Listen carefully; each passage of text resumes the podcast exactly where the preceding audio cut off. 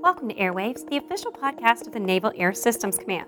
I'm your host, Michael Lauren Prue, and today we are on the airwaves with team members from the Aircraft Servicing Branch, part of the Naval Air Warfare Center Aircraft Division Lakehurst, to continue our series on mission focus. What does it mean to you?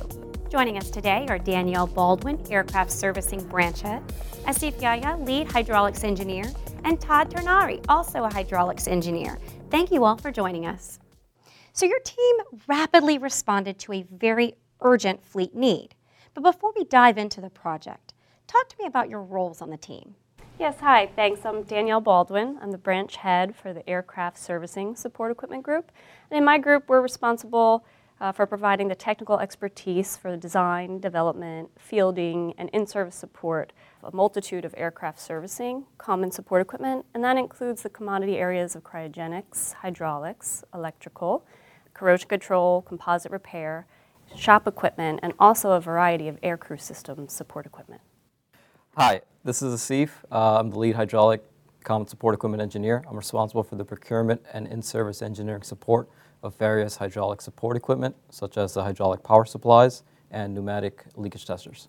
Uh, my name is Todd Tenari. I'm also a uh, hydraulics engineer here in the aircraft servicing branch. I also deal with in-service and acquisition for various components, one of which being the T10 that I believe we're going to talk about today.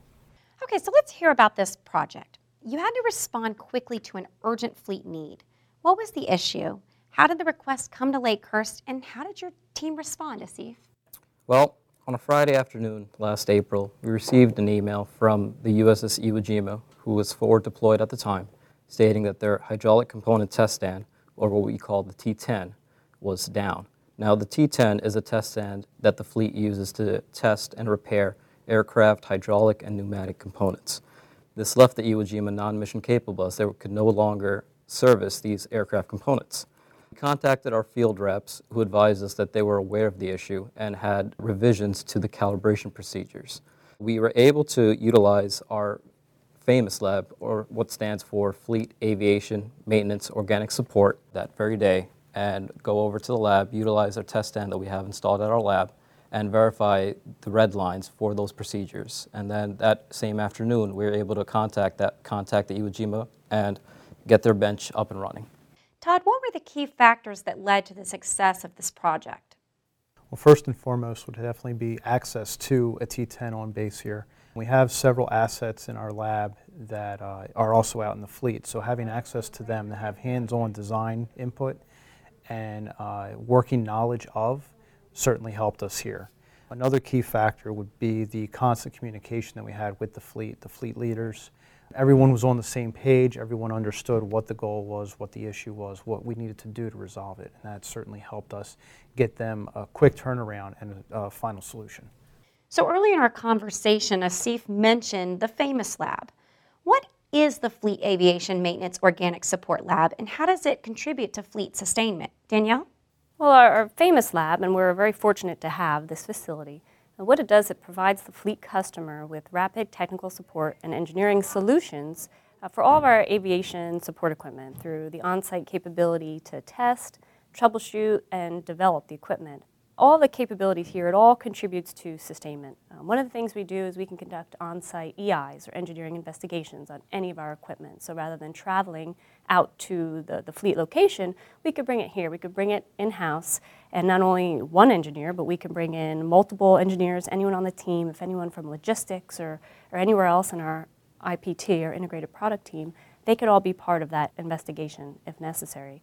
Also, we can use the lab space for prototyping efforts or things related to engineering change proposals or ECPs. And what those are, often we need to do an ECP to address safety, reliability, or obsolescence issues with our gear, ultimately, all to enhance the performance and prolong the usable life of our support equipment.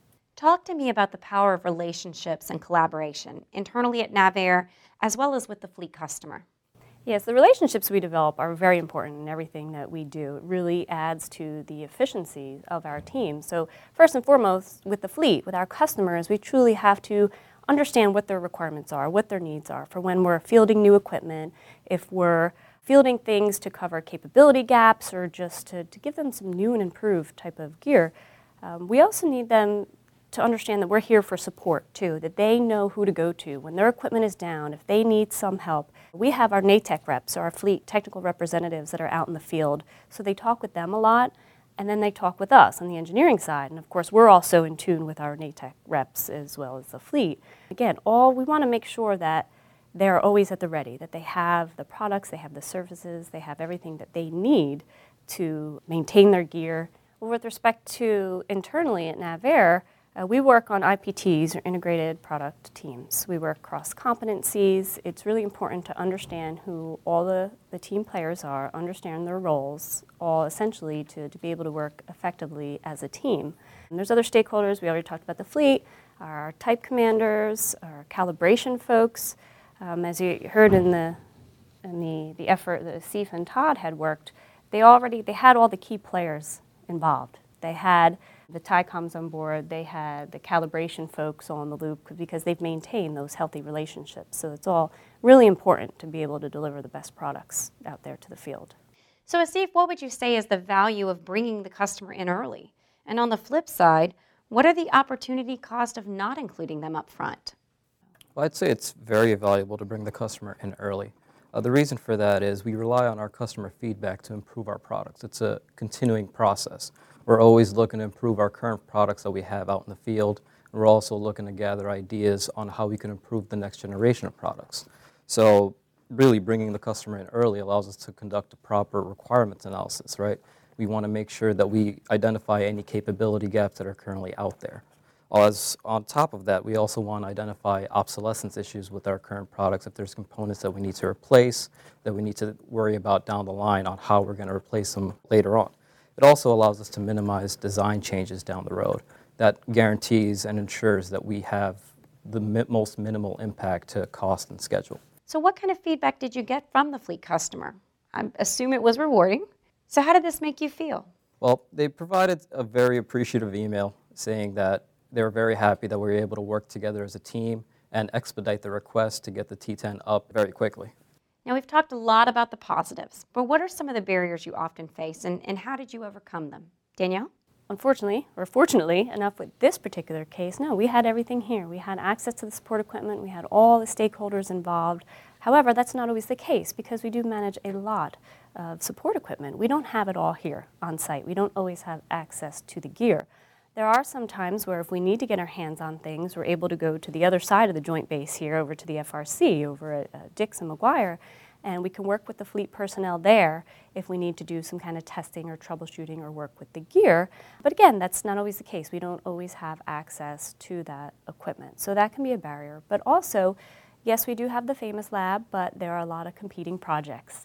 So space is critical, and we have to deal with competing project priorities and, and how can we maximize use of that space. So sometimes that could be a little bit of a challenge. Um, and then also, there are things that we have to keep in mind as far as complying with safety and security and environmental type of regulations and policies here on the base. So, but we've been engaged with all the, the right folks, with all the key players to make sure that we can comply and that we don't let any of that impact our mission in getting the job done. Todd, if I were to ask you to list the three most important attributes of a successful team, what would they be and why? Well, first and foremost, I think anyone you ask would probably agree that communication is key. Everyone's on the same page, everyone knows what the overall goal is, everyone knows what we have to do to get there. Secondly, I would say that a diverse skill set is, is helpful. We've all come from different backgrounds. Yes, a lot of us are technical in, in our career choices, but we have different auxiliary skill sets, if you will, that help us to address a complex situation in maybe a unique and new way that no one else has thought of. That helps us have a quick turnaround time. It helps us figure out what is the best course of action, not just how we've done it. Maybe there's a new way to do it that is better and improved. And then lastly, I would say sharing the common goal. I kind of mentioned this earlier, but we are in a mission aligned mindset here we know that we are here to do whatever it takes to get the job done, to support the fleet so they can do their jobs. No matter what it takes, that's what we're here for. So, when you hear the phrase mission focus, what does it mean to you? Well, mission focus means we're actively working to deliver superior products and support to the Navy and Marine Corps fleet around the world to ensure that they have the capability to serve and protect our country. Specifically for us, which you heard a little bit about our commodity area with the Aircraft Servicing Group, we're doing that day in and day out, whether it's the design and development of new gear to replace old legacy gear or just to fill capability gaps, or with respect to sustainment, it's providing that in service support every day, and that's via phone, via email, VTC sometimes, or getting out there on site to help the fleet customer. Danielle, what advice would you give other teams responding to an urgent fleet need? Well, open communication with the fleet, of course, is key. That's first and foremost. We have to maintain those open lines of communication. We also have to ask the questions to fully understand what's going on. What is that urgent need? Understand uh, what the impact is. Is is there an impact on readiness, flight operations, is a mission degrader? You know, truly understand what the issue is at hand and then get all key players engaged quickly. Get everyone that you need with their skill sets and, and from the various areas involved so you can tackle the issue and really act with urgency. Again, understand what that means. We have to work faster, at a faster pace than our adversaries. And don't be afraid to take risk. As we all know, we're at a point in time where things are moving quickly. We cannot be afraid. We need to challenge the status quo and get things moving forward quickly. And again, remember why we're here. We're here to put out the best products and services for our men and women, for the the sailors and Marines around the world. We have to make sure that they have all the capabilities, all the equipment, everything that they need to truly serve and protect the country. Couldn't have said it better myself. well, that's it for this edition of Airwaves. Thank you all for joining us, and thank you all for listening.